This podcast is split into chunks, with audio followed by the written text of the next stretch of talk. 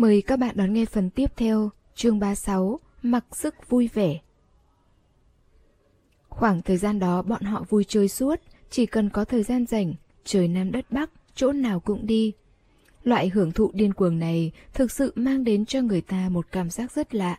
Nó giống như bữa ăn quá độ cuối cùng trước lúc giảm cân, hay giống như một buổi chơi game thâu đêm cuối cùng trước ngày khai giảng. Nói thế nào nhỉ, nó giống như một lần mặc sức vui vẻ cuối cùng vậy. Gần tới tháng 5, Cần Phù Bạch đưa hướng dụ đến Los Angeles ngắm hoa mẫu đơn.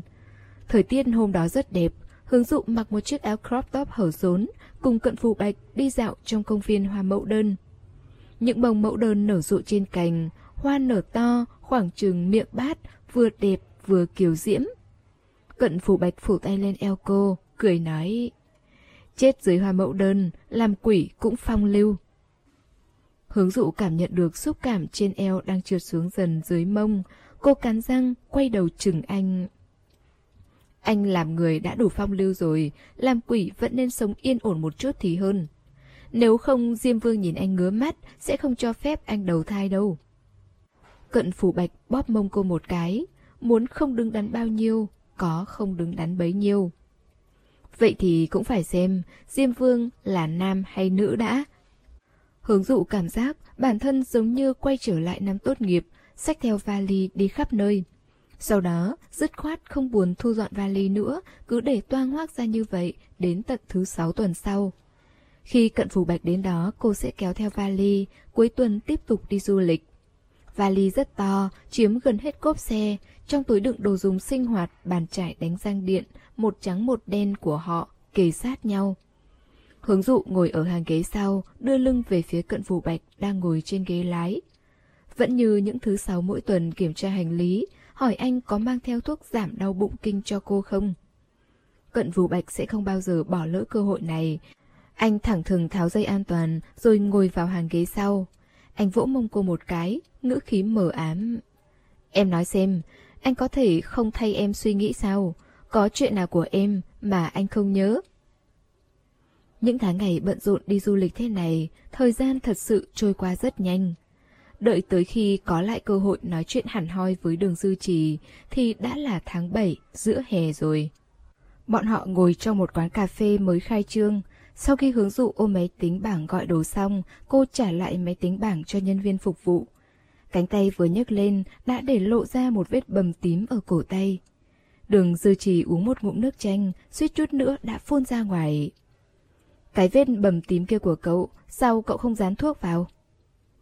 Dán thuốc gì? Hướng dụ khó hiểu hỏi. Dạo này đường dư trì bị mẹ đường cưỡng chế, bắt vào làm trong công ty của một người bạn của bà. Hôm nay anh ấy mặc một chiếc áo sơ mi trắng, đoán chừng là không quen. Anh ấy kéo vạt áo từ trong quần ra ngoài một cách không thoải mái nói Mẹ nuôi của cậu, dạo này có lẽ đến thời kỳ tiền mãn kinh rồi, nhìn cái gì cũng không vừa mắt.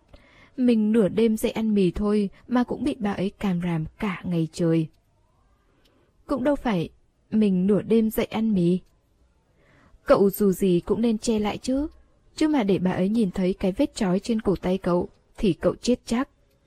Có lẽ cậu sẽ nhận được một phần quà, giảng đạo kéo dài 3 giờ đồng hồ đấy.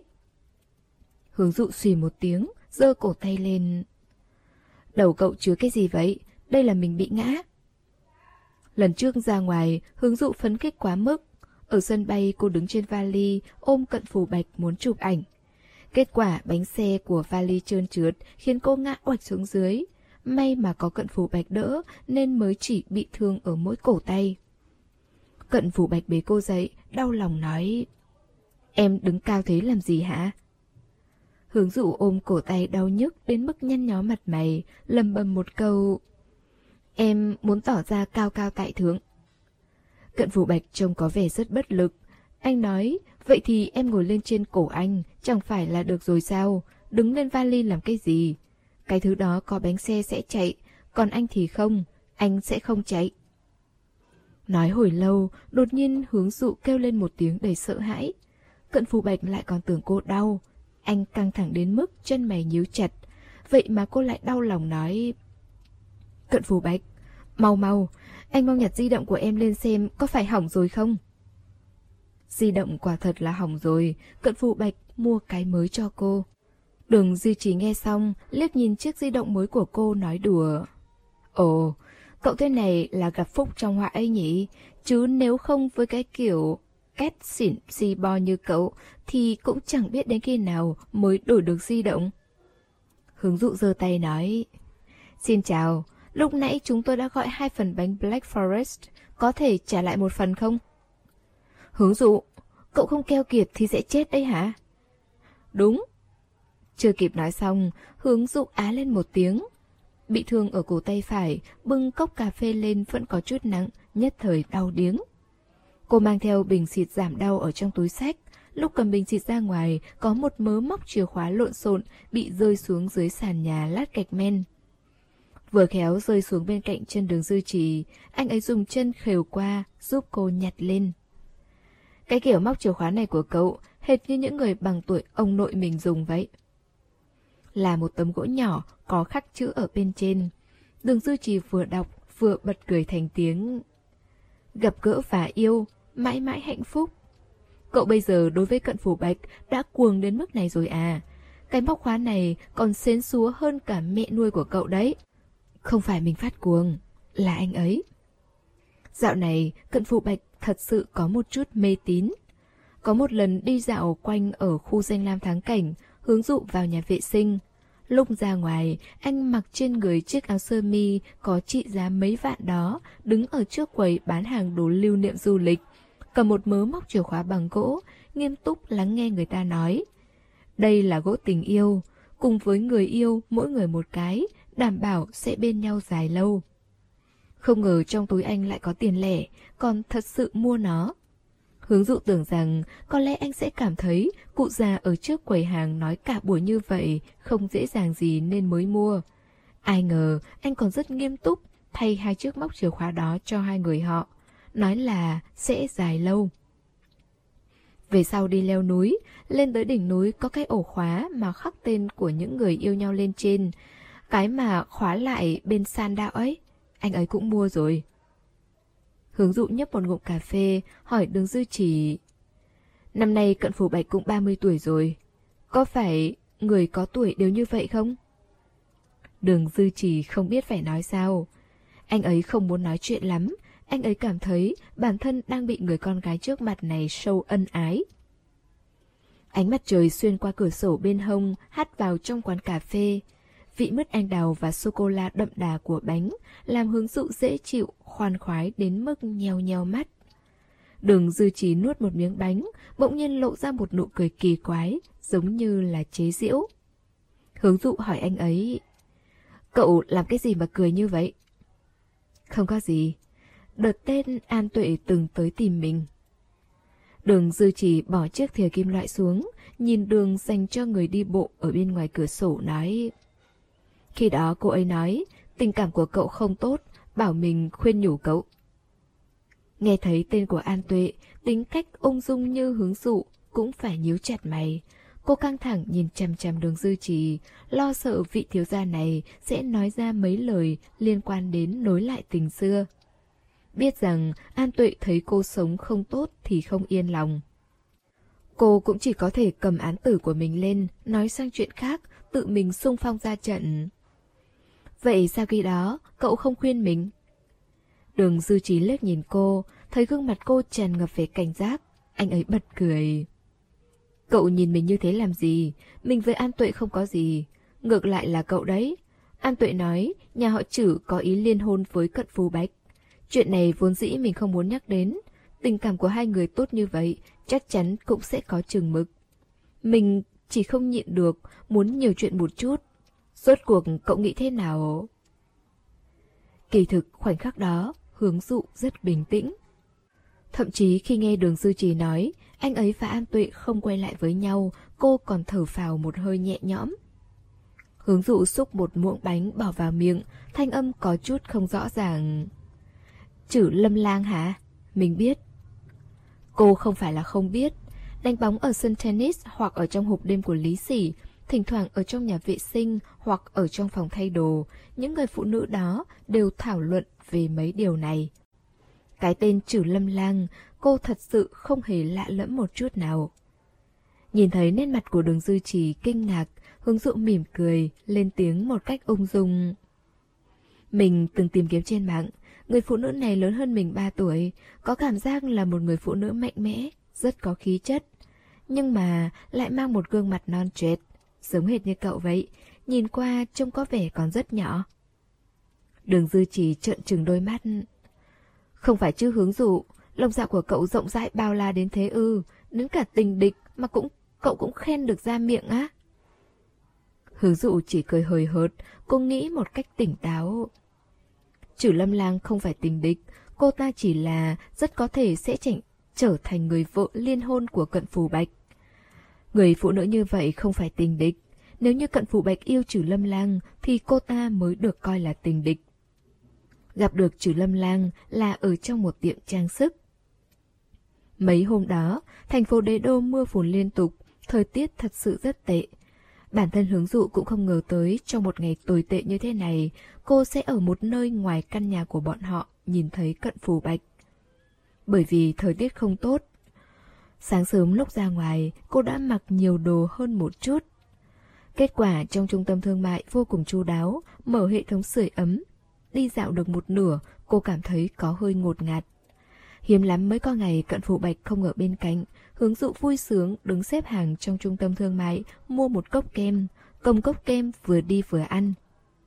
Đi ra khỏi trung tâm thương mại, chưa bước được mấy bước lại có hạt mưa rơi xuống.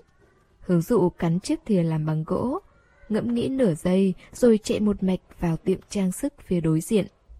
Mái hiên của tiệm trang sức rất to, có thể che mưa. Đợi cô ăn kem xong còn có thể đi vào thay dây câu trong suốt cho chiếc nhẫn của cô nữa. Cô nhìn chiếc nhẫn trên tay mình, chớp mắt cũng đã đeo được nửa năm rồi. Khi ngước mắt lên một lần nữa, hướng dụ cứ thế nhìn thấy cận phù bạch mà không hề có dấu hiệu báo trước nào. Anh đứng trong tiệm trang sức, mặc một chiếc quần tây được là ủi phẳng phiu, áo sơ mi màu xanh lam đậm. Cổ tay áo được sắn lên tận khuỷu tay, trông có vẻ rất nhàn nhã, thản nhiên. Phía sau là người nhân viên bán hàng ân cần niềm nở. Cận phù bạch dựa vào quầy trang sức một cách rất tùy ý, bối cảnh xung quanh rực rỡ, lộng lẫy. Vậy nhưng trang sức lại chẳng thu hút được người khác bằng anh. Cũng bởi vì như vậy, Hướng dụ ngắm nhìn một lúc lâu mới chú ý đến vị trí cách anh khoảng một mét không xa, có một người phụ nữ đang đứng. Nếu như không phải người phụ nữ đó đeo một nụ cười tươi giói trên mặt, nói chuyện cùng với anh, thì hướng dụ sẽ không ý thức được cô ta và cận phủ bạch đi cùng nhau. Nhìn rõ rồi mới phát hiện, người phụ nữ mặc chiếc váy liền màu xanh ngọc chính là chử Lâm Lang. Trong khoảnh khắc nhìn rõ được đối phương là ai, hướng dụ nhíu chặt mày. Cô giống như một người mẹ vậy, ghét bỏ nghĩ. Sao cái cô chửi Lâm Lang này lùn thế không biết? Anh trai trừ giác của cô ta chẳng phải cao lắm sao? Đúng thật là không xứng với cận phù bạch nhà cô. Cận phủ bạch cầm một sợi dây chuyền màu xanh lam trong tay, sợi dây chuyền đung qua đưa lại trong không khí. Anh ngắm nhìn, hết sức nghiêm túc. Tối qua hướng dụ lại lôi kéo anh xem lại bộ phim Titanic một lần nữa, sau đó lại khóc bù lu bù la. Tuyến lệ của đàn ông không nhiều như phụ nữ, vì dỗ dành cô mà cận phù bạch đã phải vắt kiệt sức lực. Sau đó anh hỏi cô, sao lại thích xem bộ phim này đến vậy? Xem rồi vẫn muốn xem, xem xong vẫn khóc. Sao phải tự làm khổ mình như vậy chứ? Có lẽ hướng dụ giận dỗi vì anh không đồng cảm cùng cô, phẫn nộ nói. Em thấy sợi dây chuyền trái tim của biển cả đó rất đẹp, nên muốn xem, không được hả? Vậy nên hôm nay, Cận Phù Bạch đến tiệm trang sức, muốn xem có sợi dây chuyền kim cương màu xanh lam nào đẹp không? Cô gái của anh đã nói thích, thì kiểu gì anh cũng phải mua một chiếc cho cô. Còn về quý cô trừ lâm lang bên cạnh anh đây, hoàn toàn là một sự tình cờ. Trước kia khi bà ngoại còn chưa qua đời, Cận Phu Bạch đã nói rồi. Sự phát triển của tập đoàn hiện giờ thật ra là một vòng lặp chết, không thể xoay chuyển. Những tranh cãi giữa nhóm bảo thủ và nhóm cấp tiến, rồi những tranh cãi giữa thành viên nhóm bảo thủ, tranh cãi giữa những thành viên nhóm cấp tiến. Đối với anh mà nói, dường như chỉ là một trò cười. Sau khi bà ngoại qua đời, nhóm của bọn họ ở trong tập đoàn lại càng rơi vào thế hạ phong nguy cơ lung lay sụp đổ. Người có tiếng nói càng ngày càng ít. Nhưng những người đó, hết lần này tới lần khác, đều không chịu từ bỏ, luôn muốn trói buộc anh bằng cách muốn anh và nhà họ chử liên hôn, để đạt được nhiều sự ủng hộ cũng như nhiều cổ phần trong công ty hơn. Cũng chính vào lúc Cận Phủ Bạch lái xe trên đường đến tiệm trang sức mới nhận được điện thoại, nói rằng cô chử hiện đang ở thành phố Đế Đô, muốn gặp mặt anh để bàn bạc chuyện công việc. Anh cười chế nhạo hỏi, Ồ, bàn chuyện công việc, chuyện công việc như thế nào mà lại muốn bàn bạc với một người đến cả chức vụ cụ thể trong tập đoàn cũng không có là cháu đây? Vị trưởng bối trong điện thoại tận tình khuyên bảo, Phù Bạch, cháu đừng làm việc theo cảm tính nữa. Bây giờ chúng ta thật sự rất khó khăn. Cháu cứ gặp mặt cô chử đi đã. Chúng ta có thêm nhà họ chử cùng với những mối quan hệ bên nhà đó làm đồng minh, ắt là chuyện tốt mà. Không lẽ cháu nhẫn tâm nhìn tập đoàn phá sản hay sao? Cận phủ bạch đè nén cơn giận, thuận miệng nói ra địa chỉ của tiệm trang sức. Nói cô ta muốn đến thì đến. Cô chử này cũng không biết suy nghĩ thế nào mà thật sự đã theo đến tận nơi. Giờ phút này cận phụ bạch cầm sợi dây chuyền kim cương màu xanh lam, nhìn có vẻ không hài lòng lắm. Nhân viên bán hàng ở đằng sau, niềm nở giới thiệu. Anh cận, viên kim cương xanh lam ở trên tay anh trước mắt là viên kim cương lớn nhất trong cửa hàng đây ạ. Thiết kế hình dáng đơn giản, quý phái, là hàng cao cấp, giống như chiếc váy liền màu xanh ngọc của quý cô bên cạnh anh vậy. Quả thật là một sự kết hợp hoàn hảo. Cận phủ bạch làm như không nghe thấy, mí mắt còn chẳng thèm ngước lên. Có lẽ là nghĩ đến những lời đồn đại trong giới, đồn rằng bên cạnh cận phủ bạch có một người con gái được anh hết mực yêu chiều. Chủ lâm lang đứng cạnh anh mất tự nhiên, vé những lọn tóc lòa xòa ra sau tai, lên tiếng nói. Không ngờ anh lại có hứng thú với những viên kim cương màu đến vậy. Vốn dĩ em cũng không muốn làm phiền anh, là anh cha em bảo em đến bàn bạc với anh một số chuyện. Anh xem, chỗ này nhiều người như vậy, chi bằng chúng ta cùng nhau đi ăn cơm tối, vừa ăn vừa nói chuyện nhé. Lời cô ta nói, cận phụ bạch chẳng nghe lấy một câu. Anh chỉ chú tâm quan sát sợi dây chuyền kim cương màu xanh lam ở trong tay. Viên kim cương xanh lam trong phim có một màu xanh đậm rất đẹp.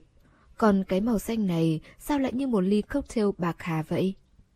Anh suy nghĩ trong lòng, vẫn nên đi tìm nhà thiết kế rồi đặt làm theo yêu cầu thì hơn. Không thể mua ở trong cửa hàng được. Cái kiểu dáng này chẳng xứng nổi với cô gái của anh.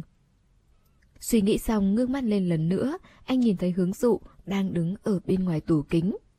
Khi cận phù bạch nhìn thấy cô, sắc mặt của hướng dụ rất bình tĩnh. Chỉ có đôi mắt vẫn luôn nhìn thấu triệt để ấy. Giờ đây lay động như những chiếc lá còn sót lại trên cành cây cuối thu, rung rinh muốn chút xuống. Động tác của anh hơi ngừng lại. Trông thấy hướng dụ nhìn anh, nở một nụ cười mỉm ngắn ngủi, sau đó rời đi. Ngay khoảnh khắc đó, Cận phù Bạch cảm nhận được rõ ràng trong lòng ngực có một loại cảm giác giống như có một thứ gì đó bị xé toạc. Hướng dụ cầm cốc kem của cô, càng đi càng nhanh. Mưa nhỏ rơi tí tách, cô cũng chẳng hơi đâu che chắn, chỉ nghe thấy tiếng kêu của cận phù bạch ở đằng sau càng ngày càng vội vã. Cô ngoặt vào con đường nhỏ đằng sau trung tâm thương mại, vừa mới đứng vững thì cảm nhận được cổ tay bị siết chặt. Hướng dụ Hướng dụ thở dài một hơi, chậm chậm xoay người nhìn cận phù bạch. Ấn đường của anh nhíu rất chặt, nhíu thành chữ xuyên. Anh cũng đang nhìn hướng dụ. Thật sự yêu một người là sẽ không đành lòng ép buộc anh. Hướng dụ đã từng tìm kiếm thông tin về tập đoàn đó, tổng cộng có 21 công ty trên toàn cầu. Cộng lại sấp xỉ gần 40.000 nhân viên, cô cũng không thể trói buộc người đàn ông trước mắt lại trong tình yêu vĩnh viễn được. Vì vậy cô cười khẽ. Sao em lại xui xẻo thế chứ? Hôm nay đã ăn một cốc kem nhưng vẫn còn chưa ăn xong thì bị anh bắt gặp rồi. Cận phủ bạch đột ngột ôm chặt cô vào lòng, nhưng lại cảm nhận được người con gái trong lòng hung dữ, nhéo vào da thịt mềm mại trên eo anh, nghiến răng nghiến lợi nói. Cô chử xinh thật đó. Anh nói, anh còn chẳng nhìn rõ cô ta trông thế nào.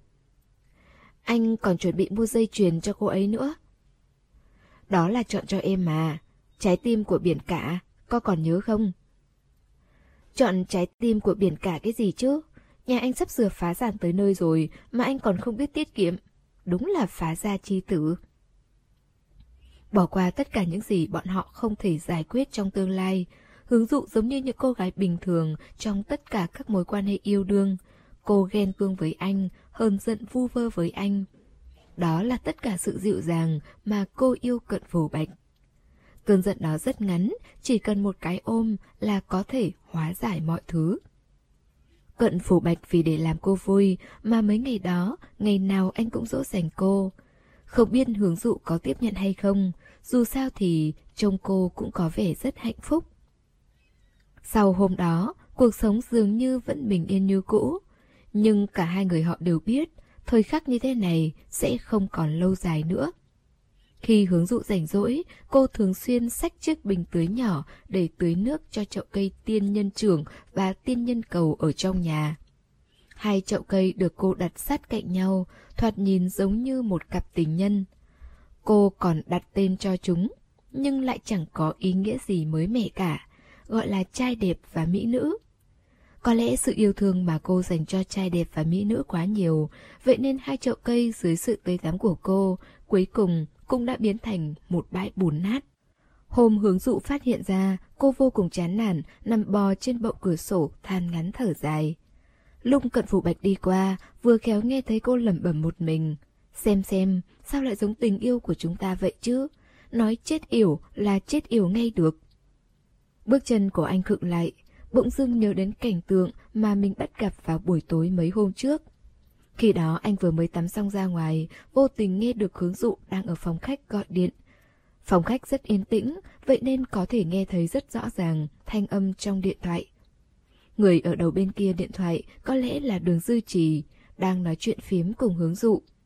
Đường dư trì nói, Hướng dụ, cậu nghĩ đi, nếu như cậu có con gái hoặc là em gái, cậu hy vọng nó sẽ yêu một người đàn ông như cận phủ bạch sao? Lần đầu tiên cận phủ bạch làm lại chuyện bỉ ổi như vậy, anh đứng trong cánh cửa phòng ngủ được khép hờ ở sau lưng cô, không lên tiếng. Cũng vì như vậy, đã nghe thấy được rõ ràng về nghiêm túc, lẳng lặng, lẫn trong thanh âm của hướng dụ. Cô nói, đương nhiên không hy vọng. Những điều này đã khiến cho cận phủ bạch trong mấy hôm đó, đêm nào cũng dồi dào sinh lực. Rất nhiều lần, hướng dụ bị dày vò đến mức không chịu đựng được, đã ngủ thiếp đi trong bồn tắm. Những thứ thuốc bồi bổ dinh dưỡng nhập khẩu mà cô nhờ người mua cho cận phủ bạch trước kia, đến cuối cùng đều tự mình uống hết, nói là sợ bị anh hãm hại trên giường. Nhưng mấy hôm sau không hiểu sao, trong hai chậu hoa đó lại đột nhiên xuất hiện những cây con nhỏ. Chúng có màu xanh lá non, rất đáng yêu. Cận phủ bạch nói với hướng dụ. Em xem, tình cảm của chúng ta tốt như vậy, sao có thể tùy tiện chết yểu được chứ? Hướng dụ cũng rất bất ngờ, cầm di động chụp lại mấy bức ảnh. Nhìn rất lâu, cô mới cảm thấy có gì đó không đúng lắm, nghi ngờ hỏi. Cận phù bạch, mấy cây con này sao sao ấy? Trước kia không phải là tiên nhân trưởng và tiên nhân cầu ư, sao cái cây con này lại trông mềm và non vậy chứ? Cô ngước đầu, nhìn thấy gương mặt nhịn cười của cận phủ bạch, đôi mắt đều cong thành nếp nhăn. Hướng dụ mặt không cảm xúc. Anh nói đi, đây rốt cuộc là cái gì? Hạt cam mà em ăn khoảng một thời gian trước, anh tiện tay nên nhét vào trong đó. Không ngờ lại nảy mầm rồi. Cận phủ bạch vừa cười vừa nói, vô cùng khoái trá. Ngay giây sau, hướng dụ như một con báo con nhanh nhẹn, chạy đến mức dép lê còn bay tuột ra ngoài. Cô nhào qua, đè lên trên người anh, ra sức đánh anh. Cận phù bạch, anh là đồ lừa đảo. Tất cả những điều tốt đẹp và yên bình trong cuộc sống đều ở trong một ngày đông để lộ ra những đầu mối xấu. Đó là vào tháng 11 năm 2014, Lý Sỉ ở trong hộp đêm uống rượu đến mức say bí tỉ, còn đập vỡ cả một chiếc bàn pha lê bên cạnh bục DJ. Hôm đó, Hướng Dụ và Cận Phủ Bạch đều có mặt. Hướng Dụ nhìn cảnh tượng đó mà giật mình phát hoảng. Cô nhìn người đàn ông ăn mặc lộng lẫy, rực rỡ, giống như cây thông Noel. Khắp tay đều là những kim cương, đôi mắt đỏ quạch, cầm một chai rượu Âu Mỹ đập mạnh xuống mặt bàn. Tiếng nhạc sập sình cùng những tiếng hò hét ầm ĩ cũng chẳng thể ngăn lại được tiếng gào thét của anh ấy. Anh ấy nói, mẹ kiếp, Con mẹ nó, cút hết con mẹ nó đi. Hôm đó là ngày Lý Sỉ đính hôn. Ngày thứ hai, Lý Sỉ đến công ty của hướng dụ, tìm cô để đích thân xin lỗi, nói rằng bản thân uống nhiều quá, hỏi cô có bị dọa sợ không. Hướng dụ bưng một cốc cà phê nóng, bám lên trên lan can tầng thượng. Gió thổi bay tóc cô, những lọn tóc phấp phới, cô quay đầu cười nói với Lý Sỉ. Đều là người quen với nhau, không cần thiết phải vòng vo thế chứ. Cái bình rượu mà em đập vỡ chẳng có giọt nào bắn lên người chị cả. Đang yên đang lành, xin lỗi cái gì? Trên tay Lý Sỉ đeo bảy tám chiếc nhẫn kim cương, không phân biệt được đâu mới là nhẫn đính hôn. Anh ấy cười nói... Nói ra có lẽ chị không tin. Thật ra em muốn tìm chị nói chuyện. Chị là người thông suốt thấu đáo hiếm hoi nhất trong giới, mà lại còn không có bất cứ tranh chấp lợi ích nào với em cả. Cơn gió đầu đông vi vu thổi vút qua, hơi nóng màu trắng trên cốc cà phê bị thổi nghiêng nghiêng vẹo vẹo. Giống như người phụ nữ phát tà áo dài nhảy múa trong bữa tiệc linh đình của hoàng đế thời xưa, duyên dáng lại mềm mại. Hướng dụ hỏi Lý Sĩ, Đính hôn đau khổ như vậy, không đính hôn không được sao? Rõ ràng, nhìn thoáng qua thì có vẻ như cô chỉ thuận miệng hỏi, nhưng lại giống như đang ngầm đặt vào trong đó rất nhiều kỳ vọng. Lý sỉ nhìn cô hồi lâu, lên tiếng nói Không được đâu. Anh ấy nói, em không liên hôn thì những người khác trong gia tộc sẽ liên hôn, thế lực của ai mạnh thì sẽ được nhiều người bám theo. Lý sỉ nâng cốc cà phê trong tay, cốc giấy màu trắng in logo Mỹ Nhân Ngư màu xanh lá.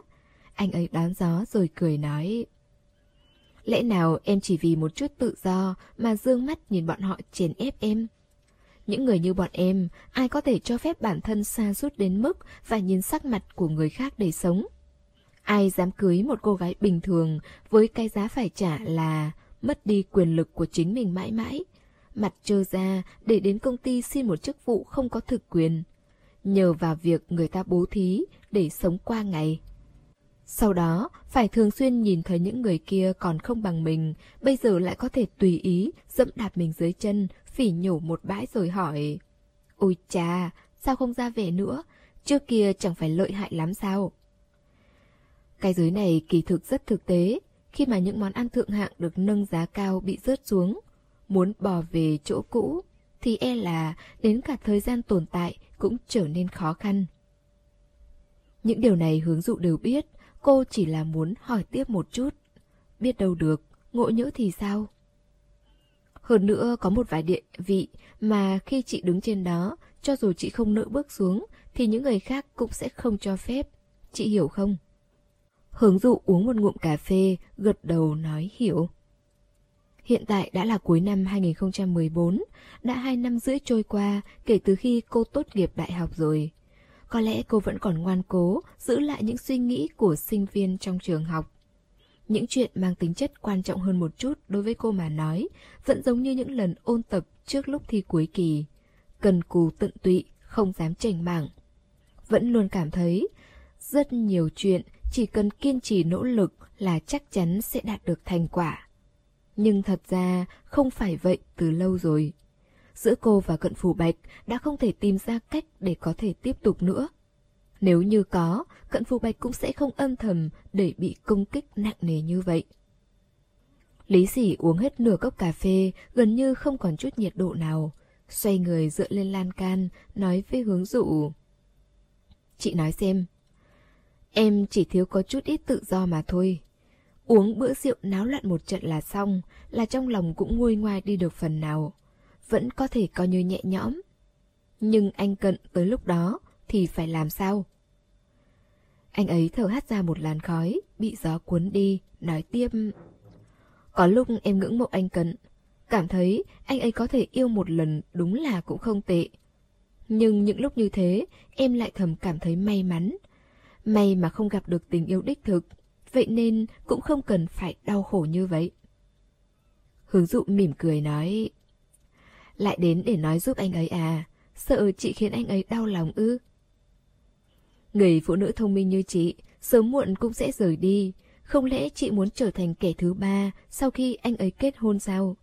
Cho dù chị đồng ý, thì anh Cận cũng chưa chắc đã chịu. Lý sĩ nói, em sợ khi chị rời đi, anh Cận không chịu đựng được. Sao em không sợ chị không chịu đựng được chứ? Chị cũng rất yếu đuối đấy. Hướng dụ nói đùa. Lý sỉ bật cười ha ha, ngón trỏ đeo hai chiếc nhẫn, chỉ qua chỉ lại hai người họ. Con người có khoảng cách thân thiết xa gần mà. Em với anh Cận quen biết bao nhiêu năm rồi. Còn chị thì đâu có quen biết được lâu như thế. Bây giờ ở trước mặt, chị nói mấy câu như lo lắng cho chị gì đó. Chẳng lẽ chị không thấy giả tạo à? Hướng dụ cụp mắt không nói gì. Khi cô ngước mắt lên lần nữa, hốc mắt đã ửng đỏ. Lý sỉ sững sờ. Không phải chứ, chị đừng... Cô bỗng nhiên bật cười. Gió thổi đấy, em hoảng hốt cái gì, chị sẽ không mách lẻo với cận phủ bạch, em bắt nạt chị đâu. Năm mới của năm đó, hướng dụ vẫn như trước kia cùng cận phủ bạch trải qua. Bọn họ cùng nhau gói há cảo, cùng nhau thức đêm trò chuyện đón giao thừa, nghênh đón năm 2015 bắt đầu. 12 giờ đêm, trên màn hình TV xuất hiện mô hình hoạt hình, cừu tràn ngập không khí tưng bừng vui nhộn. Năm nào cũng nhộn nhịp như vậy, giống như câu chuyện năm mới khí tượng mới này thật sự tồn tại. Sau khi kết thúc đếm ngược thời gian, bước qua năm mới, hướng dụ ngồi khoanh chân bên cửa sổ, đột nhiên cảm khái. Sống trong tòa nhà cao tầng, thật ra cũng không tốt lắm. Mặc dù đứng trên cao thì nhìn được xa, nhưng cứ luôn cảm thấy một khi đến thời tiết có gió to thổi thế này là giống như cả tòa nhà sẽ bị thổi sập vậy. Nếu như tầng nhà thấp một chút thì có khi sẽ không bị ngã chết. Hai chúng ta sống ở nơi cao như thế này chắc chắn sẽ lạnh thấu xương cho mà xem. Cô nói xong bỗng cảm thấy lời này của mình nói không được ổn lắm, cứ giống như đang ẩn dụ gì đó.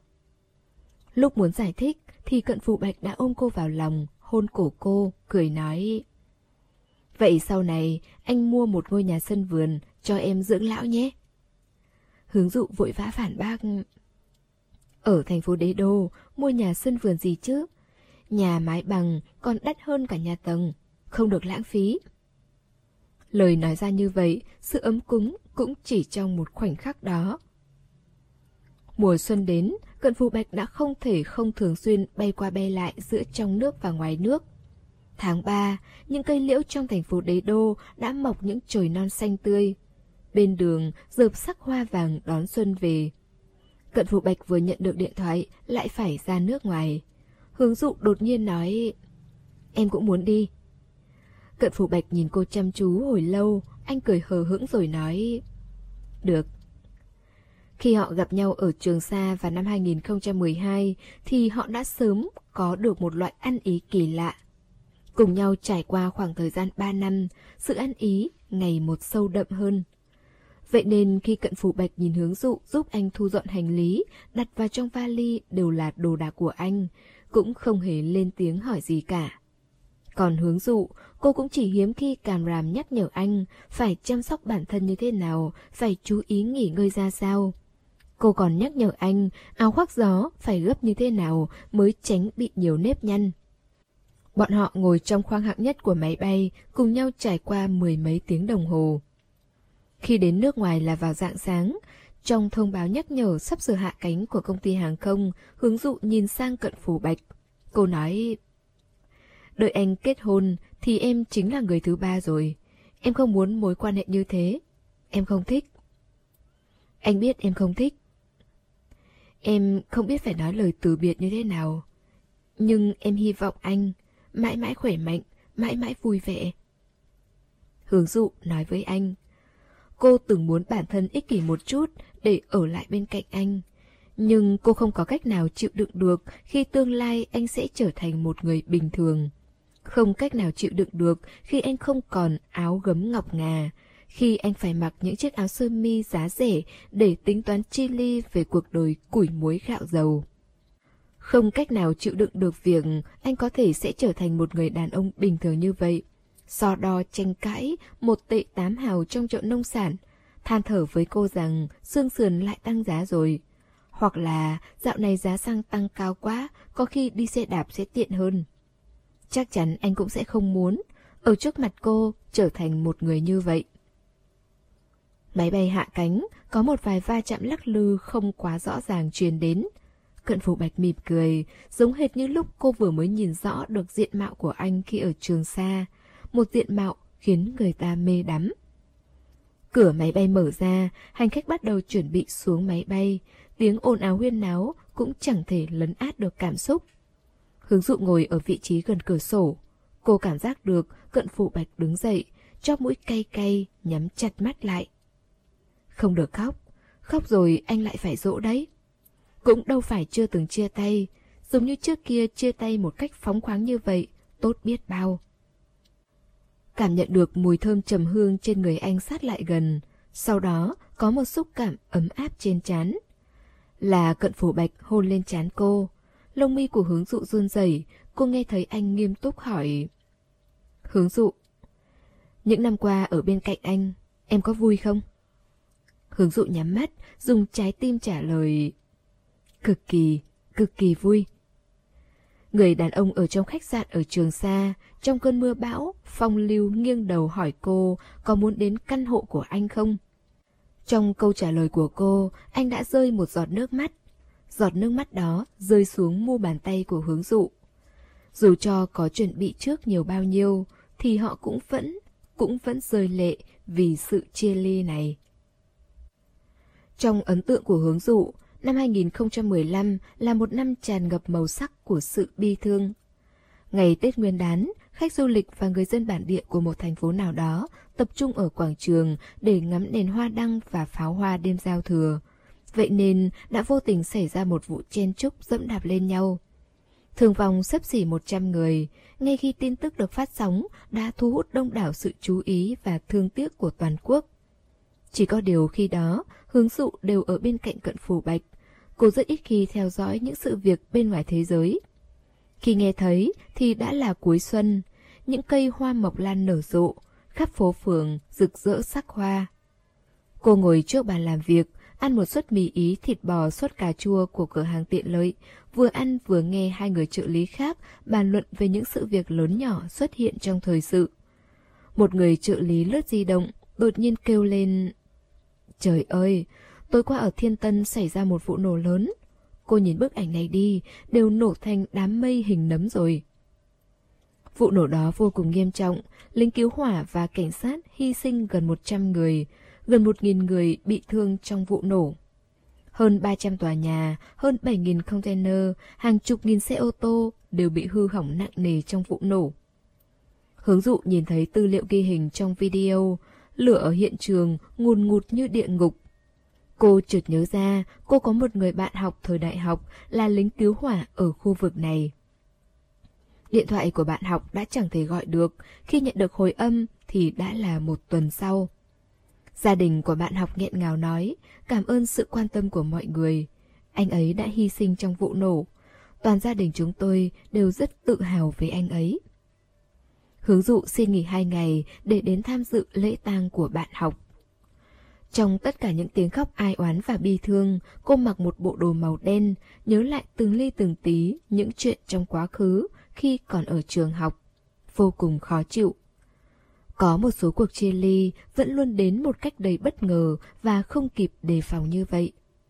Nhưng so với âm dương cách biệt như thế này, thì dường như sự chia ly chỉ cách 15.000 km Thỉnh thoảng, thỉnh thoảng vẫn còn có thể nghe được một vài tin tức ấy.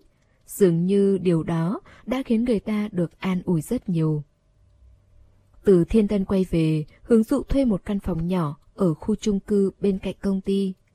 Lúc rảnh rỗi tự mình học nấu cơm canh. Sáng 9 giờ đi làm, chiều 5 giờ tan ca, cũng coi như ổn định. Thời gian rảnh rỗi nhiều, cô bắt đầu giúp Chu Liệt sắp xếp tài liệu, Thái độ phấn đấu kể cả có việc hay không có việc cũng đều ở dịt trong công ty của cô, rơi vào trong mắt của ông chủ Chu Liệt. Anh ta cảm thấy cực kỳ yên tâm vui vẻ.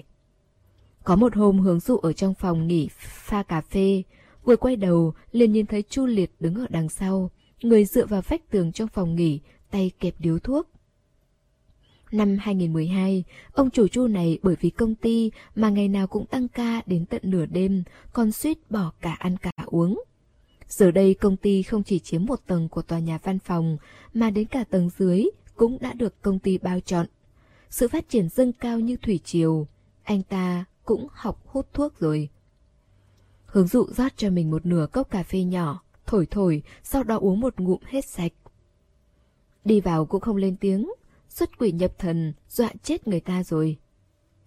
Chu Liệt giơ bao thuốc đang cầm trong tay. Để ý tôi hút điếu thuốc không? Anh là ông chủ, anh muốn hút thế nào cũng được. Nhưng khi cô nhìn thấy Chu Liệt rút điếu thuốc thơm, biểu cảm vẫn rất bình thường, vẫn là một dáng vẻ thong dong thường ngày của cô. Thẳng đến khi Chu Liệt lôi ra một chiếc hộp nhỏ dài. Hướng dụ không nhìn được sắc mặt của bản thân biến hóa ra sao, nhưng cô chắc chắn đã để lộ ra một vẻ mặt nào đó, cực kỳ rõ ràng. Vậy nên mới khiến Chu Liệt đang chuẩn bị châm lửa cũng để lộ ra biểu cảm do dự và khiếp sợ. Tay Chu Liệt khựng lại, ánh mắt sừng sốt như nhìn thấy ma. Hướng dụ, hướng dụ, hướng dụ cô sao vậy? Cô bị tiếng gọi lớn của Chu Liệt đánh thức. Thuốc lá và chiếc hộp nhỏ dài được Chu Liệt đặt trên bàn, còn người thì đã bước qua lo lắng hỏi cô. Có phải có chỗ nào không thoải mái không? Sao sắc mặt lại xấu như vậy? Cô sao vậy? Thật ra cũng chẳng sao cả, chỉ là khi anh ta lấy chiếc hộp nhỏ đó ra, cô bỗng nhiên nhớ đến một người. Người đó có một đôi bàn tay nuột nà, là đôi bàn tay của người được sống trong nhung lụa. Khi khớp xương ở dưới lớp da mu bàn tay gồ lên, trông nó giống như xương quạt được làm từ ngọc ấm. Anh luôn dùng đôi bàn tay như thế để cầm thuốc lá thơm. Đầu ngón tay nhẹ nhàng xoắn đầu thuốc, sau đó nhét sợi trầm hương vào bên trong. Cô đã từng nói, từ trước tới giờ chưa từng có ai có thể làm cho việc hút thuốc trở nên tao nhã như vậy. Chỉ có một mình cận phù bạch. Hướng dụ Hướng dụ cuối cùng cũng khôi phục lại bình thường, hít một hơi thật sâu. Khi thở ra, cô mượn động tác bưng cà phê để che giấu đi những tia run rẩy lẫn trong hơi thở. Cô tưởng rằng mình có thể bình tĩnh trong chớp mắt. Khi cô nhấp một ngụm cà phê, sau đó bỏ cốc xuống, đối diện với ánh mắt, một lời khó nói của Chu Liệt. Sao thế? Hướng dụ dừng dưng hỏi. Chu Liệt chỉ chỉ vào cốc cà phê của cô. Cốc cà phê của cô không có cà phê. Tâm sự nặng nề của hướng dụ bị vạch trần, cô cũng dứt khoát, không giả vờ nữa. Cô ngồi thụp xuống ghế, nhìn thấy Chu Liệt lại cầm thuốc lá lên, không nhịn được mà lên tiếng. Cái đó của anh là trầm hương sao? Không phải trầm hương, đây là bột phế dịch thanh, chấm thuốc lá vào rồi hút sẽ có mùi bạc hà. Mấy hôm nay tôi bị cảm, cổ họng không thoải mái, nghe nói cái này có thể làm dịu đi một chút. Chu Liệt vừa nói vừa cầm bật lửa, trước lúc châm thuốc lại hỏi một lần nữa. Để ý tôi hút điếu thuốc không? Để ý. Lúc nãy chẳng phải cô nói không để ý sao? Hướng dụ có vẻ không có tinh thần lắm, cô giơ tay ấn vào huyệt thái dương, kiếm bừa lý do. Hút thuốc không có lợi cho sức khỏe, dễ bị viêm phổi. Những năm qua, Chu Liệt đã lăn lội chiến đấu trên thương trường rất nhiều, sớm đã không còn là một thằng ngốc. Sau khi nhìn thấy cận phủ bạch lái con xe sang trọng, thì chỉ biết khờ khạo nói với hướng dụ rằng bạn trai của cô đẹp trai thật đấy, của năm đó nữa. Đôi mắt của anh ta tuy bình tĩnh như thường nhưng cũng đã nhìn thấu tất cả. Anh ta cất điếu thuốc rồi cười nói, thôi được, giữ lại một phòng nghỉ ngơi với bầu không khí trong lành tươi mát cho cô vậy. Tôi quay về phòng làm việc trước đây. Suy cho cùng cũng vẫn là ông chủ, hướng dụ không thể để anh ta tay không rời đi. Cô rót cho anh ta một cốc cà phê, coi như đền bù cho việc không cho người ta hút thuốc. Cuộc đối thoại này không biết bị người nhân viên nào nghe được, trong công ty bắt đầu đồn thổi. Nói sự hướng dụ và Chu Liệt có quan hệ tình nhân. Nói Chu Liệt đối xử với hướng dụ không giống với những người khác. Còn nói, có lẽ chiếc nhẫn trên tay cô là do Chu Liệt mua cho. Đoạn đối thoại không cho hút thuốc đã bị biến thành vô vàn phiên bản. Ví dụ như bản làm nũng, bản cưng chiều, còn có phiên bản gì mà phong cách của tổng tài bá đạo. Hướng dụ thỉnh thoảng nghe được, nhưng cô cũng chẳng buồn để tâm. Khoảng thời gian đó, giấc ngủ của hướng dụ cực kỳ tệ. Ăn hết mấy lọ melatonin mà cũng vẫn không ăn thua. Về sau đi khám đông y, bác sĩ khuyên cô uống một ít toàn táo nhân cao. Kiên trì một khoảng thời gian, cô cũng vẫn không thấy có hiệu quả gì. Cô thường xuyên nằm mơ, nhưng không mơ thấy được bóng hình của cận phù bạch, mà toàn mơ thấy một con phố dài. Cô chạy ở trong đó, nhưng vĩnh viễn không nhìn thấy được điểm dừng. Bởi vì không ngủ ngon giấc, nên vào mùa thu năm nay, khi người ta ai ai cũng xôn xao về việc dính chất béo mùa thu, thì hướng dụ lại ngược lại, cô gầy đi mất mấy cân. Có một hôm tan họp, Chu Liệt dùng điện thoại nội bộ gọi hướng dụ. Cô đến phòng làm việc của tôi một lát. Chu Liệt nói một cách ngắn gọn, đơn giản về những tin đồn trong công ty. Rồi lại nói, có người còn nói chiếc nhẫn trên tay cô là tôi mua. Lời này nếu để bạn trai cô nghe thấy, e là sẽ không hay. Tôi chuẩn bị sa thải một vài người. Đây là danh sách, cô xem đi. Tuy hướng dụ thờ ơ, nhưng đối với tình hình của công ty cũng không phải không biết gì. Cô liếc mắt nhìn cười nói Có phải chuyện gì to tát đâu? Nói xong tự bản thân sửng sốt trước. Có phải chuyện gì to tát đâu? Lời này có lẽ là học được từ cận phù bạch. Anh không thích tranh cãi với người khác. So với nhóm người lý sỉ mồm mép liến thoáng đó Thì cũng coi như là yên tĩnh. Một vài lần nói ra câu nói này Có lẽ tất cả đều là nói với hướng dụ Dường như ở trong mắt anh bất luận là chuyện gì cũng đều không phải là chuyện lớn. Anh vĩnh viễn, ung dung, thong thả. Người đàn ông ung dung, thong thả như vậy, vào lúc bọn họ chia tay, lại rơi một giọt nước mắt xuống mu bàn tay của hướng dụ. Cô không mở mắt, cũng không nhìn thấy được anh đã rời đi như thế nào. Chỉ là nhớ lại ngày hôm đó, cô luôn cảm thấy mu bàn tay có một cơn đau giống như bị nước sôi làm bỏng. Phân tâm chốc lát, hướng dụ mới tiếp tục nói Mấy người này làm việc đều không tồi, thái độ công việc cũng nghiêm túc. Giờ rảnh rỗi nghỉ ngơi nhiều chuyện một chút cũng đâu phải là chuyện gì to tát. Nếu như anh thật sự thấy không vừa mắt thì phạt chút tiền thôi là được rồi. Công ty nào mà chẳng có drama, loại chuyện này chỉ cần người trong cuộc không để ý thì kỳ thực chẳng có bất cứ tổn thương gì cả. Cũng không trách bọn họ, môi trường mà bọn họ tiếp xúc được. Trần nhà chính là công ty, Ông chủ chính là Chu Liệt. Muốn bêu xíu bàn tán gì đó về hướng dụ thì cũng chỉ có thể ra tay từ Chu Liệt mà thôi. Chu Liệt ngẫm nghĩ cười nói Tôi sợ bạn trai cô để bụng. Hướng dụ cầm kính viễn vọng mini nhìn tòa nhà văn phòng phía đối diện. Trên bàn làm việc ở tầng 7 cắm một cành hoa thiên điểu. Cô nhìn một lúc khẽ nói Nếu như anh ấy có cơ hội để để bụng thì tốt rồi. Thanh âm quá bé, Chu Liệt không nghe rõ, hỏi lại. Cô nói gì? Không có gì. Tôi nói anh ấy không ở trong nước, không nghe được mấy lời đồn nhảm nhí kia đâu. Vậy nên anh không cần lo lắng. Hướng dụ thu lại kính viễn vọng mini, đột nhiên nói. Chu Liệt, tôi nhờ anh một chuyện. Anh có thể kê thêm một chiếc bàn trong phòng làm việc của anh cho tôi không?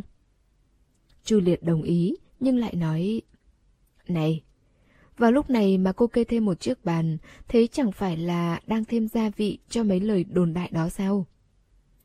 Cô hoàn toàn không để ý đam... Bây giờ áp lực công việc lớn như vậy, để nhân viên tám chuyện với nhau cũng tốt mà. Xem như là giảm áp lực, cũng coi như kẻ nhàn rỗi là tôi đây, cống hiến một chút cho công ty. Khi đó là mùa đông của năm 2015, một năm lại sắp sửa kết thúc nữa rồi. Hướng dụ trước giờ không dám nghĩ nhiều về cận phù bạch. Sau khi anh đi, cho dù xe và nhà đều để lại cho cô, thì cô cũng không hề ghé qua. Ngay cả hộp đêm của Lý Sỉ, cô cũng không hề đến. Có những lúc cô cảm thấy bọn họ không hề rời xa nhau. Anh chỉ giống như trước kia, mỗi lần ra nước ngoài sẽ đột ngột quay trở về, xuất hiện trước mặt cô, nói với cô những lời trêu ghẹo mờ ám, giống như một tên háo sắc. Cô cố gắng tránh né mọi hồi ức liên quan đến cận phù bạch, cho đến khi bố hướng và mẹ hướng bất ngờ về nước. Các dự án trong năm nay của bố mẹ hướng rất hầm hưu, cuối cùng cũng có thời gian để ở lại trong nước một vài ngày, nhưng lại không hề thoải mái. Sau khi bố mẹ về nước, hướng dụ chuyển về sống cùng với họ một thời gian. Khoảng thời gian đó vô cùng buồn bã, bởi vì bố mẹ cứ luôn nhắc đến chuyện công việc, cũng luôn nhắc đến 100 công ty lớn mạnh hàng đầu kia. Mỗi lần nhắc đến là bố mẹ lại không ngừng ca cẩm than trách. Họ nói, rõ ràng những hồ sơ dự thầu từ năm 2013 đều có thể trúng thầu. Hơn nữa, bây giờ công ty cũng càng ngày càng ổn định. Vậy tại sao hai năm nay lại không thể trúng thầu chứ? Bố hướng vân về chén rượu nhỏ, cảm thán nói. Với cả năm ngoái, rõ ràng có dấu hiệu sẽ trúng thầu, về sau lại bị hủy bỏ. Cho dù có tặng quà hay thông qua quan hệ thì cũng vẫn không có tác dụng gì. Mẹ hướng nhìn có vẻ rất phiền muộn, bà nói là chúng ta chưa làm tốt chỗ nào sao? Chắc chắn là vị lãnh đạo nào đó ở bên trên không hài lòng với chúng ta, cố ý gây khó dễ cho chúng ta. Hướng dụ ngồi ở bàn ăn, yên lặng ăn món súp gà do dì Trần hầm, không lên tiếng nào. Họ không biết, hồ sơ mời thầu đó, cận phụ bạch phải tốn bao nhiêu công sức mới nghĩ ra được cách để hủy bỏ. Anh từng nói, không thể để bố mẹ vợ anh phải đền tiền được. Em nói có đúng không? Giọng điệu đó dường như vẫn quanh quẩn mãi bên tai. Hướng dụ nuốt một muỗng súp gà xuống một cách khó khăn, giống như chỉ thuận miệng hỏi. Bố ơi, mọi người vì đấu thầu mà đã phải tặng rất nhiều quà cáp hay sao ạ? Con sao hiểu được, làm kinh doanh không phải chuyện đơn giản. Quà cáp các dịp lễ Tết đều tặng nguyên cả chiếc xe ô tô. Tiền mời khách ăn cơm có thể mua được mấy chục cái găng tay cho con rồi. Mẹ hướng nói xong, bỗng như nhớ ra gì đó. Đúng rồi dụ dụ. Chiếc nhẫn trên tay con là ai tặng vậy? Con có bạn trai rồi à? Hướng dụ cúi đầu nhìn súp gà, bên trên phản chiếu ánh đèn trong nhà, cũng phản chiếu cả gương mặt với biểu cảm đầy cô đơn của cô. Nhưng khi ngước mắt lên, cô vẫn treo một nụ cười tươi trên mặt như cũ, lắc lắc đầu, chỉ nói... Vẫn chưa đến lúc nói với bố mẹ được, vậy nên bố mẹ đừng hỏi nữa. Người trẻ tuổi cần có không gian riêng tư. Tối hôm đó, cuối cùng cô cũng mơ thấy cận phủ bạch, nhưng chỉ có mỗi bóng lưng. Anh quay lưng về phía cô, đang đánh răng ở trước bồn rửa mặt, chỉ mặc độc một chiếc áo choàng ngủ. Vai rộng, eo thon, bóng lưng thôi mà cũng vô cùng mê người. Hướng dụ ở trong mơ, nói một chàng dài. Cận phù bạch à, cận phù bạch, anh thảm thật đấy. Bố mẹ em năm nào cũng tặng quà, quà cũng phải mấy chiếc xe ô tô. Vậy mà lại không biết hồ sơ mời thầu năm đó là do anh tiếp nhận. Theo em thấy, những món quà đó đều nên tặng cho anh. Nếu như là đồ mà bố mẹ em tặng anh, thì anh không được chất đống lại vào trong nhà kho, không được ném vứt bừa bãi, không được coi là thứ đồ không tốt nữa đâu đấy. Cận Phù Bạch, em đang nói chuyện với anh mà, anh có nghe thấy không thế? Đây chắc chắn là mơ, bởi vì ở ngoài đời anh sẽ không bao giờ lạnh lùng như vậy. Nếu đổi lại là ngoài đời, có lẽ anh sẽ nhổ bọt kem đánh răng ra ngoài. Sau đó, không đứng đắn mà chiêu kẹo cô. Bố mẹ vợ tặng anh, có thế nào thì anh cũng phải cất giữ là món đồ gia truyền. Em nói có đúng không? Sau khi tỉnh dậy, Hướng Du cảm thấy trong lòng có một lỗ hổng rất lớn. Cô nghĩ, thì ra nhớ mãi không quên là cảm giác như vậy. Nếu như nói, tất cả những thứ trôi nổi trong cuộc sống, những vụn vặt liên quan đến cận phủ bạch đều là điều mà hướng dụ không thể ngăn cản thì những sự kiên trì đến cùng đôi khi cũng vẫn có thể miễn cưỡng chống đỡ được. Mà sự rời đi của đường dư trì chính là cộng dâm cuối cùng để chết lạc đà. Tết năm đó vẫn chưa đến, chỉ còn thiếu mấy ngày, đường dư trì đột nhiên gọi một cuộc FaceTime cho hướng dụ. Anh ấy nói, hướng dụ, mình phải ra nước ngoài rồi. Ảnh đại diện của anh ấy vẫn là chiếc bình hoa sứ màu trắng không biết bắt đầu từ khi nào, một đường dư trì vẫn luôn nghịch ngợm mãi không chịu lớn, giờ đây cũng đã biết dùng ngữ khí đầy trách nhiệm như vậy để nói chuyện. Anh ấy nói, bạn học thời đại học ở nước ngoài lập nghiệp, anh ấy cũng muốn qua đó để cùng phát triển. Đây cũng là lý do nói với bố mẹ nuôi. Nhưng khi chỉ có một mình, bọn họ đã nói rất nhiều, cũng nói rất lâu. Vì vậy hướng dụ biết, anh ấy ra nước ngoài không chỉ vì mỗi nguyên nhân này, là bởi vì an tuệ. Trong năm nay cô ấy thường xuyên đến tìm đường dư trì. Lần gặp mặt cuối cùng, An Tuệ khóc rất thê thảm. Cô ấy dùng chất giọng khàn đặc hỏi đường dư trì. Em có thể quay trở lại không? Em có thể quay trở lại bên cạnh anh không? Cô ấy rất gầy, khi khóc ngồi thụp xuống dưới ghế, co rúm lại một chỗ, đôi mắt giống như vầng trăng ướt sũng nước mưa, vừa bi thương lại vừa sáng ngời. Đường dư trì nhớ đến rất nhiều cảnh tượng của những năm về trước.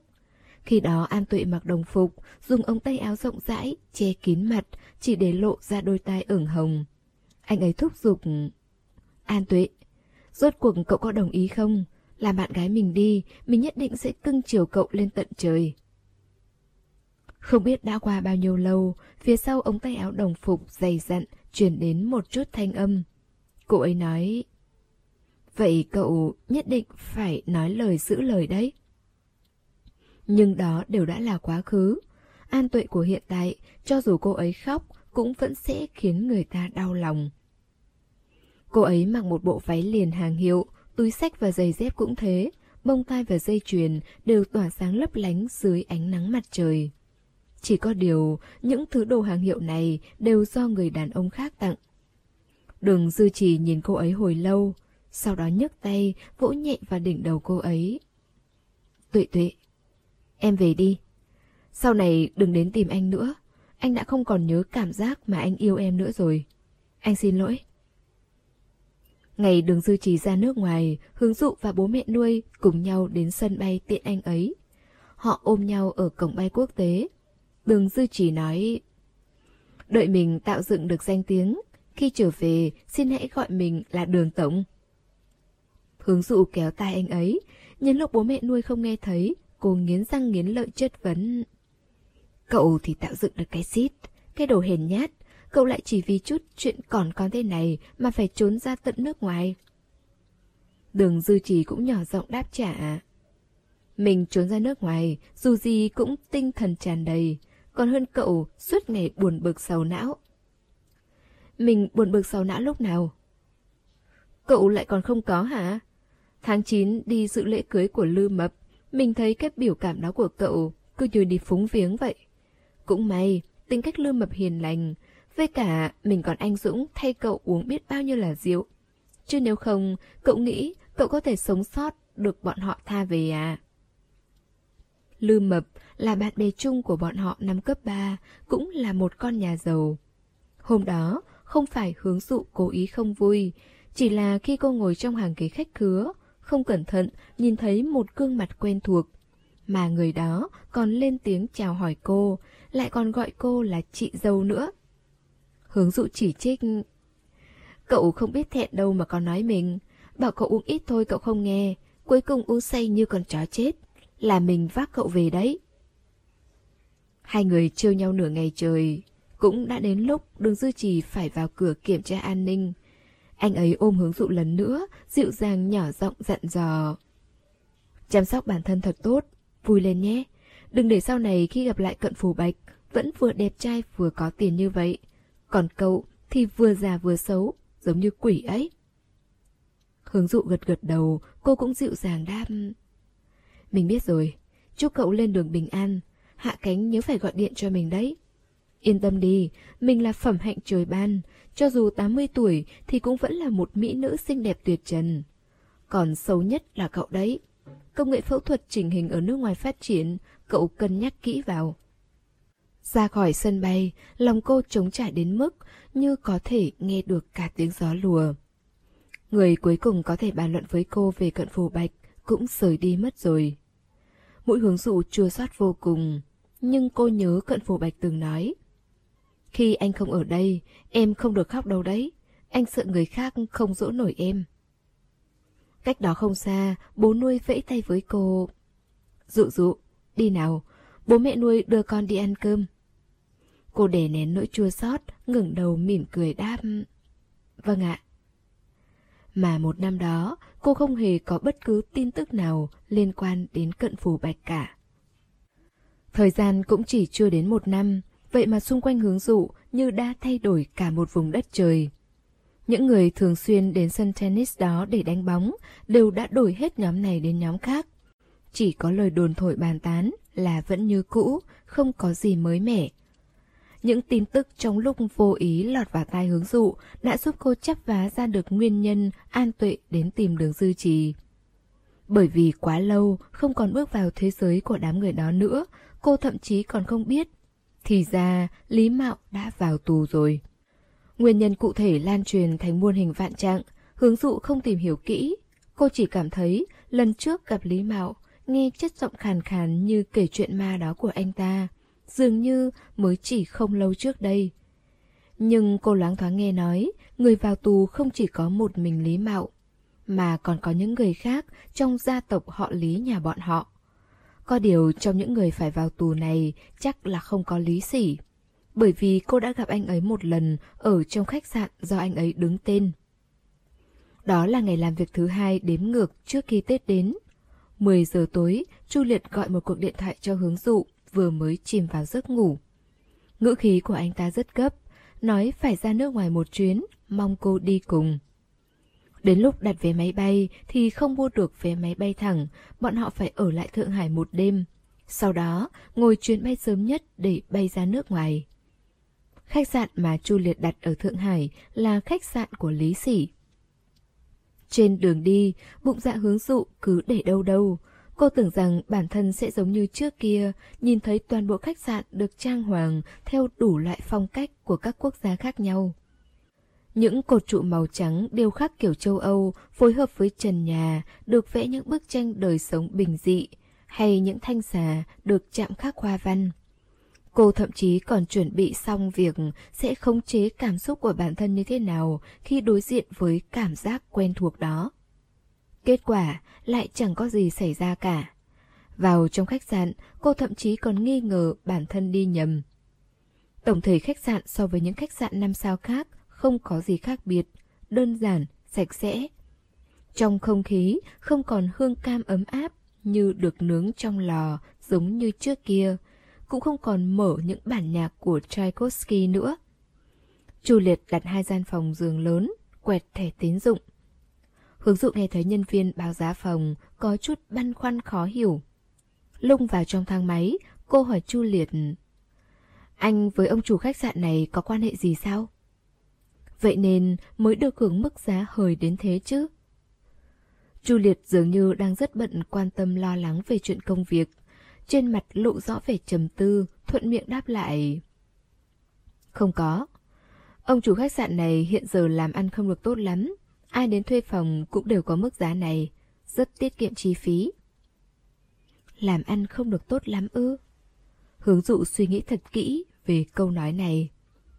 Đến khi sắp bước ra khỏi thang máy, có lẽ Chu Liệt đã khôi phục lại tinh thần, khỏi công việc rồi. Anh ta an ủi. Đừng lo lắng. Cổ phần của bạn trai cô chắc đã sớm bán cho ông chủ khách sạn rồi. Anh ta không sao. Là tôi nói không rõ. Trong gia đình của ông chủ khách sạn này có người phải vào tù, ảnh hưởng rất lớn đến anh ta. Ngày thứ hai, khi hướng dụ vội vàng rời đi để kịp chuyến bay sáng sớm, cô đã nhìn thấy Lý Sỉ. Anh ấy so với trước kia khác biệt rất lớn, có vẻ đã gầy hơn. Không còn mặc những bộ đồ lè lẹt diêm rúa. Những sợi dây chuyền tầng tầng lớp lớp cũng đã được tháo xuống, chỉ có duy nhất một chiếc nhẫn cưới trên tay. Người phụ nữ bên cạnh Lý Sỉ là vợ của anh ấy, anh ấy đeo túi sách giúp vợ. Không biết vợ anh ấy đã nói gì với anh ấy, sắc mặt anh ấy đờ đẫn gật đầu, trông như chỉ biết nói gì nghe nấy. Hôm đó hướng dụ quay lại khách sạn để lấy sạc dự phòng cô để quên. Lúc chạy xuống dưới, vừa khéo nhìn thấy cảnh tượng này. Cô khựng lại mấy giây. Trước lúc Lý Sỉ nhìn qua, cô vội vàng nhét sạch sạc dự phòng vào trong túi sách, nhanh chóng chạy bay biến. Nhất định Lý Sỉ cũng không hy vọng cô nhìn thấy dáng vẻ hiện tại của anh ấy. Ngồi trên máy bay, chuyện cũ như nước lũ ùa về. Cô nhớ đến Lý Sỉ với một thân hình tràn ngập ánh ngọc trai lấp lánh lóa mắt, giống như một chiếc tủ trưng bày trang sức di động, dựa vào lan can trên tầng thượng của công ty cô. Anh ấy vừa đón gió vừa uống cà phê, mỉm cười nói. Những người như bọn em, ai có thể cho phép bản thân san sút đến mức phải nhìn sắc mặt của người khác để sống. Chuyến bay đến London rất lâu, hướng dụ gần như dùng hết toàn bộ thời gian vào việc mắc kẹt lại trong chuyện cũ. Mãi đến khi máy bay đã tới London, cô mới rút ra khỏi quá khứ, nói đùa với Chu Liệt mấy câu. Sau chuyến đi này, không biết công ty sẽ còn đồn thổi đến mức nào. Sao anh lại muốn đưa tôi đi cùng? Suốt chuyến bay, Chu Liệt đều làm việc trên máy tính. Bấy giờ chắc đã bận xong rồi. Anh ta gập máy tính lại đáp. Hình thức tương đối lớn. Tôi thật sự không nghĩ ra được ai ngoài cô có thể biểu hiện xuất sắc nhạy bén ở một nơi như thế cả. Có phải anh đang nói dối không?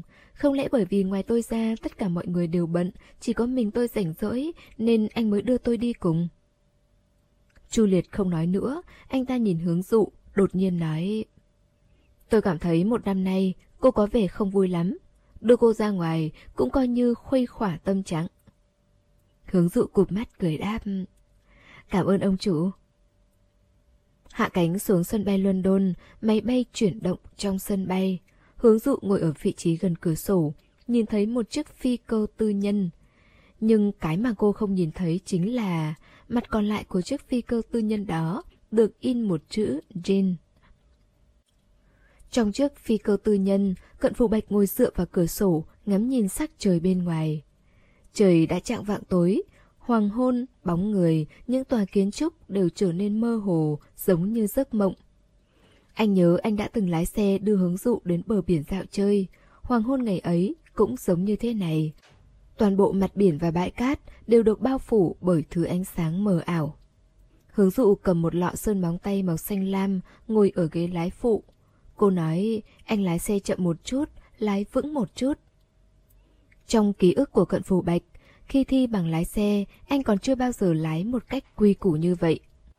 Phía bên phải bọn họ là hoàng hôn đang dần chìm xuống mực nước biển. Bên trái là từng dãy từng dãy những ngôi nhà mái đỏ. Quãng đường vốn chỉ mất mười mấy phút, vậy mà lại phải lái xe những hơn hai chục phút mới đến nơi. Kết quả vừa xuống xe, hướng dụ đã sơ hai bàn tay được sơn không đồng đều lên. Nói rằng kỹ năng lái xe của anh không tốt, hại cô sơn móng tay cứ bị lệch ra ngoài. Ngón tay của cô mảnh mai, sơn móng tay cũng màu xanh lam, lem hết ra ngoài, giống như nhúng tay vào thùng sơn vậy. Sau khi anh nhận xét như thế, đã bị hướng dụ nhảy bổ lên lưng, vừa đánh vừa cắn. Cuối cùng vẫn phải lái xe đi loanh quanh trong thành phố nhỏ sát ven biển đó, gần một tiếng đồng hồ mới tìm được một tiệm làm móng để tẩy hết sơn móng tay đi. Ra khỏi cửa tiệm làm móng, hướng dụ đột nhiên giơ tay lên, cận phụ bạch phản xạ có điều kiện né tránh. Hướng dụ tức giận đến mức dậm chân tại chỗ. Cận phù bạch, anh tránh cái gì chứ? Anh cười nói, có thể không tránh sao, vẫn còn tưởng bà cô nhỏ của anh lại có chỗ nào không thoải mái, muốn đánh người. Hướng dụ trừng mắt anh, xoa xoa bụng nói, em đói rồi, anh cõng em đi. Thật ra anh rất thích ánh mắt hờn dỗi đó của hướng dụ. Vẻ tinh danh và ỉ lại trong đôi mắt cứ thế phơi bày ra trước mắt anh. Trên phi cơ mở một bài hát là bài hát thịnh hành vào hai năm trước, Nam Sơn Nam. Anh ấy nói mọi lời khen ngợi của người ta dành cho em đều chẳng bằng lần đầu hai người gặp mặt. Cửa phi cơ được mở ra, cận phụ bạch không để ý, chỉ cúi đầu mỉm cười. Người đứng ở cửa phi cơ là một chàng trai trẻ tuổi khoảng gần 20. Nhìn thấy nụ cười của cận phủ bạch thì cậu ấy sững người. Anh họ. Cận phủ bạch hờ hững ngước mắt. Qua đây ngồi. Chàng trai đi tới, ngồi xuống bên cạnh cận phủ bạch, cầm một chai nước khoáng lên mở nắp, uống ừng ực mấy hớp liền. Anh họ, có chuyện gì mà anh phải đặc biệt tới London đón em vậy? Đưa em về gặp một người. Cận phủ bạch đáp. Đàn ông hay là phụ nữ? Em hy vọng là đàn ông hay là phụ nữ? Chàng trai đó để lộ một nụ cười rõ ràng. Đương nhiên là phụ nữ rồi, gặp nhiều đàn ông thế để làm gì chứ? Ngữ khí của cận phủ bạch vẫn như thường. Phụ nữ nhà họ chữ, có nắm chắc không? Theo đuổi thử xem thế nào, phụ nữ ấy mà, dễ dao động lắm. Bay trở lại Los Angeles là 8 tiếng sau. Ở đó hiện tại đã là 10 giờ đêm, cận phụ bạch lái xe đưa chàng trai đến một nhà hàng tư nhân. Hai tay anh đút trong túi quần tây, bước thong thả vào trong phòng bao.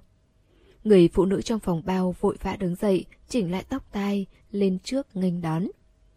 Chử lâm lang đã đợi hơn hai tiếng đồng hồ, nhưng khi nhìn thấy cận phủ bạch, cô ta vẫn tươi cười nói... Cận... Lời còn chưa nói xong, trừ lâm lang nhìn thấy chàng trai phía sau cận phủ bạch, cô ta nhíu mày. Anh thế này là có ý gì? Cận phủ bạch không nhìn cô ta, hai tay vẫn đút trong túi quần như cũ. Anh dùng chân, khều khều một chiếc kế, tùy ý ngồi xuống. Không có gì. Không phải em nói thích người họ cận sao? Đây là em trai họ của anh, dẫn đến để giới thiệu với em. Đợi tới khi hướng dụ về nước thì đã là ngày giao thừa. Bố hướng và mẹ hướng hiếm khi mới có mặt ở nhà. Ngoài cửa có một thùng hàng chuyển phát nhanh. Hướng dụ hỏi, mẹ hướng nói là đường dư trì nhờ người mang từ nước ngoài về. Dì Trần đã về quê ăn Tết, mẹ hướng và bố hướng tuy đều giỏi kinh doanh nhưng lại không hề giỏi chuyện bếp núc. Thế nên giao thừa năm nay, nhà bọn họ chẳng có bữa cơm tất niên đầm ấm gì cả. Đến há cảo cũng là há cảo đông lạnh. Hướng dụ không có ý kiến gì với những điều này. Bố mẹ hướng ăn cơm xong, tắt tiếng của chương trình đêm xuân trên TV, tụng lại một chỗ, thảo luận về những dự án của năm tiếp theo. Cô nói, Bố, mẹ, con về phòng đây ạ. Con không xem chương trình đêm xuân sao? Bố mẹ vào thư phòng nói chuyện, nhường lại tivi cho con nhé. Hướng dụ sơ máy tính bảng trong tay. Con dùng cái này xem, cũng giống nhau thôi ạ. Quay về phòng ngủ, cô không bật máy tính bảng, chỉ yên lặng ngắm nhìn cảnh đêm. Cảnh đêm giao thừa của mỗi năm đều là dáng vẻ như thế này. Náo nhiệt, rực rỡ sắc màu, còn có pháo hoa nơi phía chân trời. Trong một cảnh đêm như thế, cô nhớ cô và cận phủ bạch, từng vai kề vai, ngắm nhìn pháo hoa phía xa. Cận phủ bạch xấu xa, sát lại gần bên tai cô, hơi thở ấm nóng phả vào vành tai. Anh hỏi cô, năm mới rồi, làm không? Hướng dụ im lặng mỉm cười, bóc kiện hàng của đường dư trì, không hề ngạc nhiên chút nào, lại là một đống blind box. Cô một hơi bóc hết tất cả, quả nhiên lại là hai loại xấu xí nhất. Không ngờ, đen nhất là cô lại bóc được tận ba con hà mã. Hướng dụ gửi ảnh cho đường dư chỉ xem, đường dư chỉ trả lời bằng một điệu cười lớn dài 30 giây. Anh ấy trả lời tin nhắn. Cái vận may này của cậu cũng lợi hại thật đấy, hình như chỉ có đúng một năm là bóc được cái cậu muốn thôi đúng không? Tin nhắn này của hướng dụ vẫn chưa đọc xong, cô vẫn chưa kịp đếm xem có bao nhiêu chữ ha ha ở phía sau. Thì đường dư trì đã thu hồi tin nhắn. Cô ngập ngừng, bỗng nhiên nhớ lại cái năm mà cô bóc được thứ đồ cô mong muốn. Người bóc không phải là bản thân cô, mà là cận phù bạch. Có lẽ đường dư trì cũng nhớ ra nên mới thu hồi lại tin nhắn. Đây là một đêm không có cách nào không thôi nhớ đến anh. Anh đã từng cùng cô trải qua ba mùa giao thừa, trở thành người đón giao thừa với cô nhiều nhất kể từ khi cô trưởng thành. 11 giờ đêm hướng dụ ra khỏi phòng ngủ, bố mẹ ở nước ngoài nhiều năm nên đã sớm không còn thói quen đón giao thừa. Có lẽ họ đã đi ngủ từ lâu rồi. Cô mặc áo khoác, cầm chìa khóa xe, chuẩn bị ra ngoài. Dụ dụ, con đi đâu vậy? Mẹ hướng mặc áo ngủ ra ngoài, nhìn thấy cô đứng ở ngoài cửa thì kinh ngạc hỏi. Hướng dụ giơ chìa khóa lên lắc lắc. Một nơi mà con rất thích. Cô đến Dream Club. Đi theo chỉ dẫn của bản đồ chỉ đường ở trên xe ô tô, đi hết mấy giao lộ, cô còn nghi ngờ bản thân lạc đường mất rồi.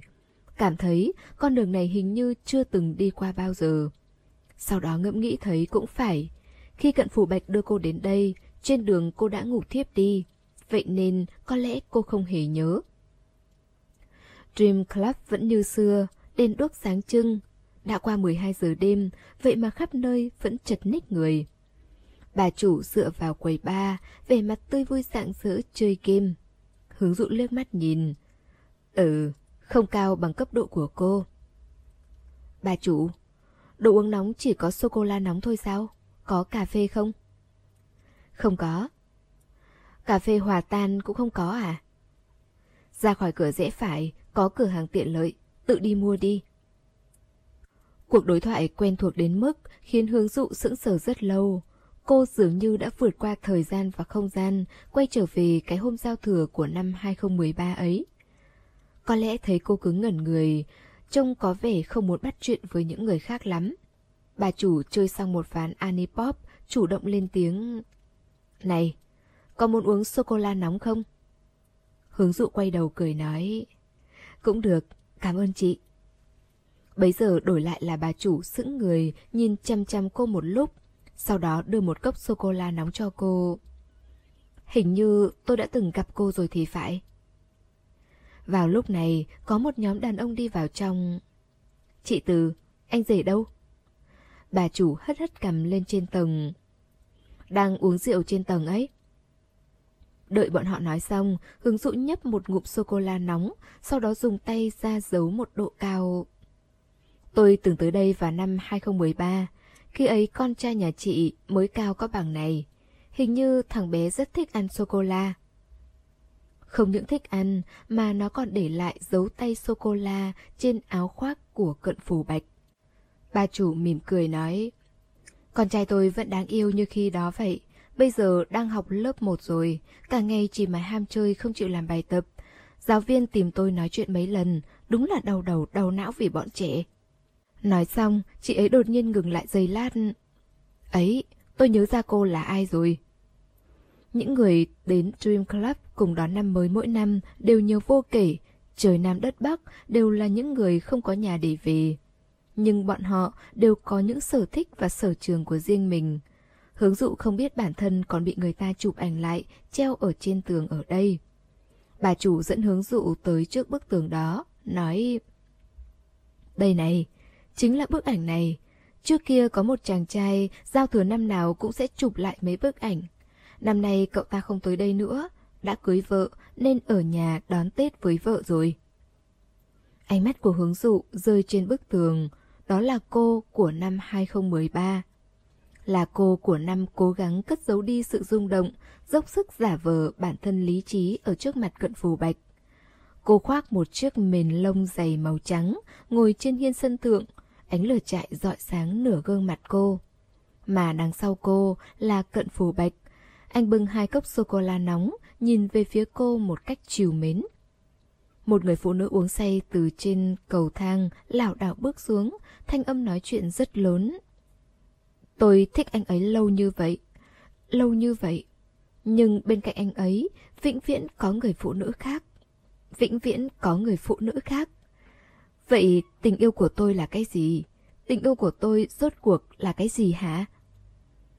Người phụ nữ đó đụng phải hướng dụ, khiến người hướng dụ nghiêng hẳn sang một bên.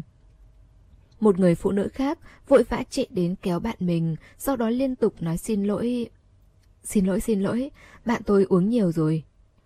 Hướng dụ, cười khẽ, nghiêng người, nhường đường cho bọn họ.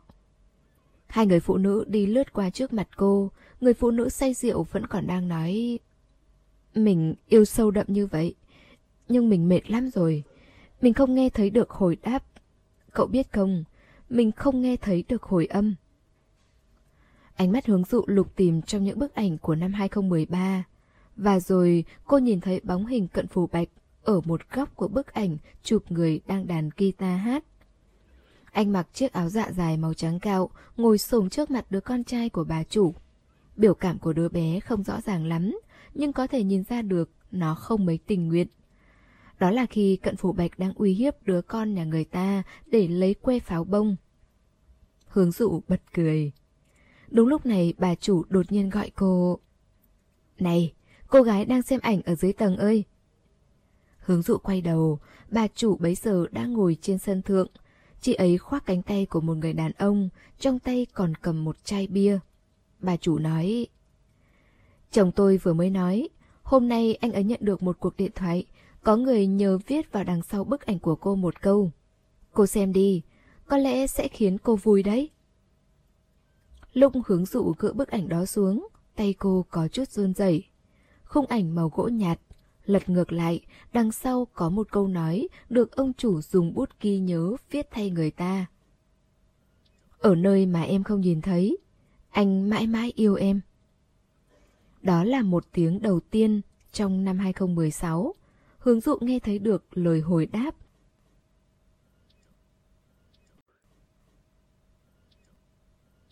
Để ủng hộ kênh, quý vị có thể để lại bình luận cũng như chia sẻ hoặc có thể ủng hộ tài chính trực tiếp về các địa chỉ đã được ghi ở phần mô tả.